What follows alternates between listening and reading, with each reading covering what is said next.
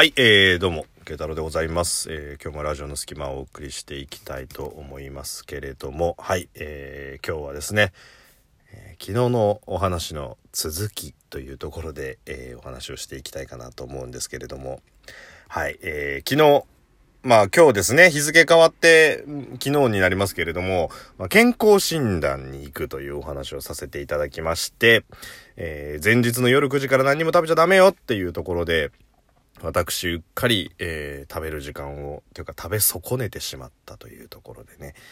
はい、配信をさせていただいて、もういい調子だったんですよ、昨日。あの、ラジオ撮ってる時は、本当に喋ってるし、お腹も空かないし、あれ、このまま寝りゃいいかと思ったんだけど、その後から、まあ、来たね、本当に。あの、空腹が。人間空腹すぎると眠さも飛ぶね。うん。まあさすがだよね。あの、食欲、睡眠欲、性欲の中でやっぱ食欲食べなきゃ死んじゃうからね。本当に。っていうところでやっぱり食欲が一番前面に出てきちゃったし、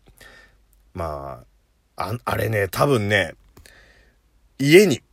家に昔懐かしのコーラの匂いのする練り消しがあったら多分一回口に含んでたぐらいお腹空いてた。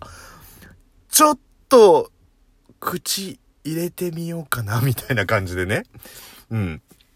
あ、で、あのさ、文房具って、匂いのついてるの、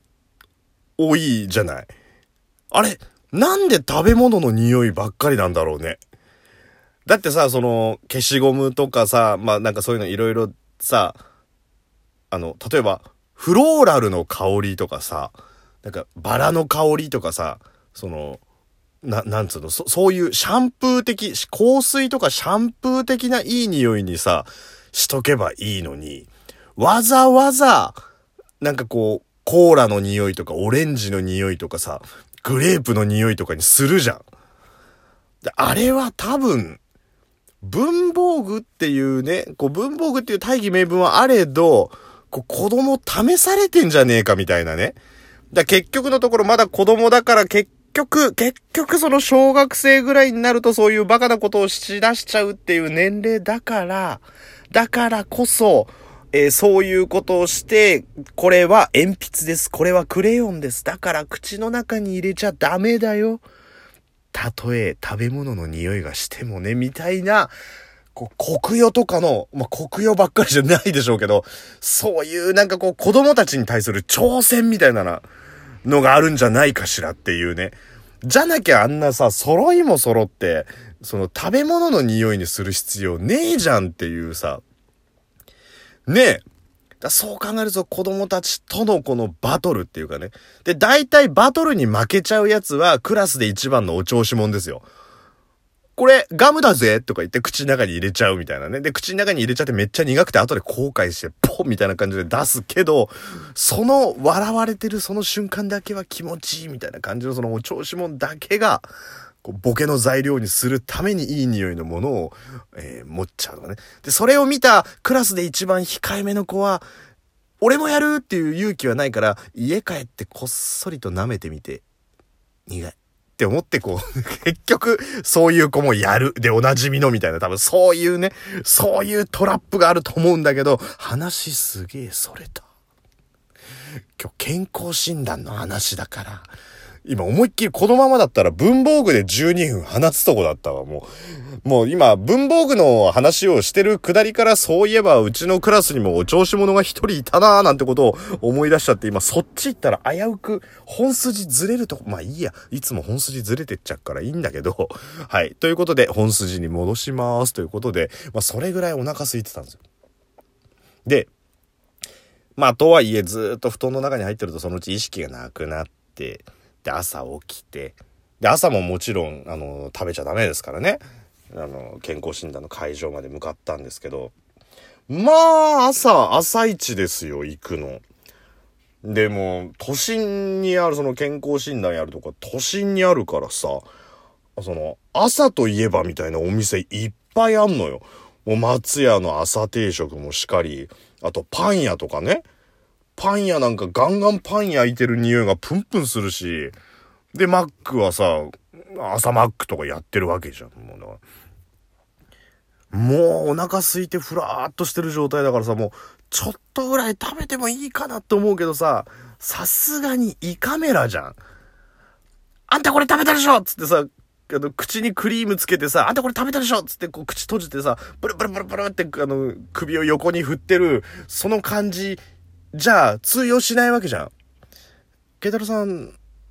朝なんか召し上がりましたよね？あの、マックグリドルのグリの部分が見えるんですけど、みたいな感じになるわけじゃん。まあ、マックグリドルのグリがどこで、ドルがどこだかわかんないけど、これ、あのー、今、グリのところ、消化の状態から言って、朝召し上がりましたね、みたいな感じになって、もう嘘つけないから、もうしょうがないと思ってね。で、まあ、そのままフラフラになりながら、まあ、健康診断のその会場に向かって行ったわけですよ。で、えー、来ましたっていう手続きをして、で、あの、胃カメラとかやるから、なんつうの、あの、こう、着替えを渡されてね、その着替えでやって、で、あとはスタンプラリーしていくわけですよ。その、楽勝なところからね、身長体重とか終わったらスタンプをして、はい、次行ってください、次行ってください、つって、行くんですけど、まあ大体こう流れてたんですけどね、視力検査のとこだけすげえ並んでて、なんでだろうと思ったら、その検査の機械1個しかないんですけど、まあなんかこう望遠鏡みたいな感じのところを覗いて、で、こう、格闘ゲームのあのバーとボタンみたいのがあるんですよ。で、空いてるところを上とか下とかこう、あの、や、やる。で、見えない時はそのボタンを押すとバツで見えないっていうのがあるんですけど、一人、あの、おじいさん、70過ぎぐらいのおじいさんがずっとそれ覗いてて、じゃあ、あの、分かったらレバー倒してくださいって、はい、はい。じゃあ、ここ覗いてください。はい。上ですって 言ってあ、あの、こちらのレバーを押してくださいね。はい、はい、わかりました。はい。はい、こちらどうですか？右ですって言って、何回言っても、あの、レバーを倒さずに声で言ってたっていうとこがすげえ混んでたっていうね。まあ、それ以外のところは、まあ、あの、ほぼほぼ、こう、全部こう、すんなり終わって。で、まあ、いよいよ、いよいよ胃カメラですよ。で、胃カメラの時に、あの、一緒に採血するんですけど、僕ね、昔本当に健康診断で唯一っていうか、自分の人生の中でもうトップ3に入るので嫌いだったのが採血なんですよ。だってさ、ね、人間は食べなきゃ生きていけないから口がついてるじゃん。で、食べたものを排泄しなきゃいけないから肛門がついてるじゃん。ってことは何かしら入れたり出したりするためには、そのためのこう、入り口がついてる上でさ、血を取るためのさ、血門みたいなないじゃん。ね、血の門と書いて血門みたいな。ってことは人間そもそも血取るようにできてないんだって。それをわざわざ針刺してって頭おかしいんじゃねえのって思うぐらい、ぐらい嫌いだったんだけど、あの、入院してから、もうね、のたうち回るほど、あの、実はある症状で痛かったんですけど、点滴入れる瞬、点滴入れた瞬間にすぐ痛くなくなるっていうのを覚えてから、やっぱりさ、針とか重要だよね、みたいな感じになっちゃったんで、もう全然怖くないんですけど。で、えー、採血して、で、採血した後、その血取る針を入れっぱなしにしておいて、でそこから、あの、安定剤入れるんですよ。安定剤を。で、僕、胃カメラやるとき安定剤やんないと、おおおおってなって、はい、慶太郎さん、はい、一番奥まで行ったんで、はい、えー、卵産んじゃいますね。24時間以内に腹破って孵化するんで。はい、じゃあ管抜きます。う、う、うえーって、何入れたんだよみたいな。なんかそういう感じになりそうで怖いっていうのがあるんで、あの、僕いつもこの安定剤使ってね、あの、ふわーっとしてる間に、あの、やってもらうんですよ。で、これがいつも毎年の戦い。えー、安定剤を入れてる間に、数数えてくださいって言われるんですけど、あのね、僕いつも数数える前に意識がなくなるんですよ。最高で3までなんですけど。で、あの、10までゆっくり数えてくださいって言われて、はい、じゃあお薬入りますって、1、2、カーってなってるような感じになるんで、あの、今回は、あの、頑張るぞと思って、よし、いよいよこの、この1年に1回の勝負の時が来たと思って、よし、来いって言って、はい、じゃあ、慶太郎さんお薬入れますね。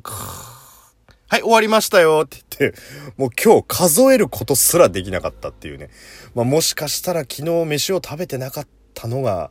あの、原因かもしれないですけど、もうね、あっという間だね。あの、スイッチ切ったみたいに。はい、あの、よくドラマであるような、お前、薬を入れたな、みたいな、そういうのないです、もう。もう、はい、薬効いたパターンみたいな感じで。で、えー、胃カメラ終わって、で、30分ぐらい休むんですよ。その薬が効いてるから。でも、まあ30分終わったら帰って今日は車の運転とかしないでくださいねなんて言っていつもだったらそっからスタスタ帰れるんですけど今日すげえぼーっとしてて。でそのままふわーっとしたまま歩いてたんですよ。ああなんか今日すっげえ効いてるわ。ってでやっぱ安定剤なんでふわーっとしてるからちょっと判断力がみこう鈍るんですよ。でその時に近くにねなんか英会話教室がオープンしましたっていうところ前を通ったんですよ。そしたらなんか若い男女のそのビラ配りのお兄さんお姉さんみたいな人がいてもうなんかなんつうの？こうもうノリテンション高くなっちゃったからみんなに配っちゃえみたいな感じであの新しくオープンしますみたいな感じで配ってたんですけどそれでさ俺大人よ一応。そしたら新しくオープンするんでよろしくお願いしますって言われてポケットティッシュと風船渡されたのよ。でもさ、ぼーっとしてっからその風船受け取っちゃったのよ。あの、浮くタイプじゃなくて、あの、プラスチックの棒についてるやつね。あの、首がぐるんぐる回っちゃうような。あの、青い風船。青い風船とポケットティッシュもらって、で、それ、あの、最寄りの駅じゃねえから、それ、なんかどうしていいかわかんねえから、結局、あの、それ持って帰って、電車の中乗って一人で帰ってきたっていうところでね。なかなかねえよ、こんな大人で。てか気持ち悪いじゃん、風船持って電車乗ってんのって。でも、僕も薬効いてぼーっとしちゃってから、もうなんかもういいか、みたいな感じで、まあそのまま帰ってきて。もう風船は口開けて、あの、ブビビビビビってやって、もうさっき、あの、終わ、あの、捨てたんですけど、まあそんな感じでね、あの、今年も安定剤に勝つことはできないという慶太郎でした。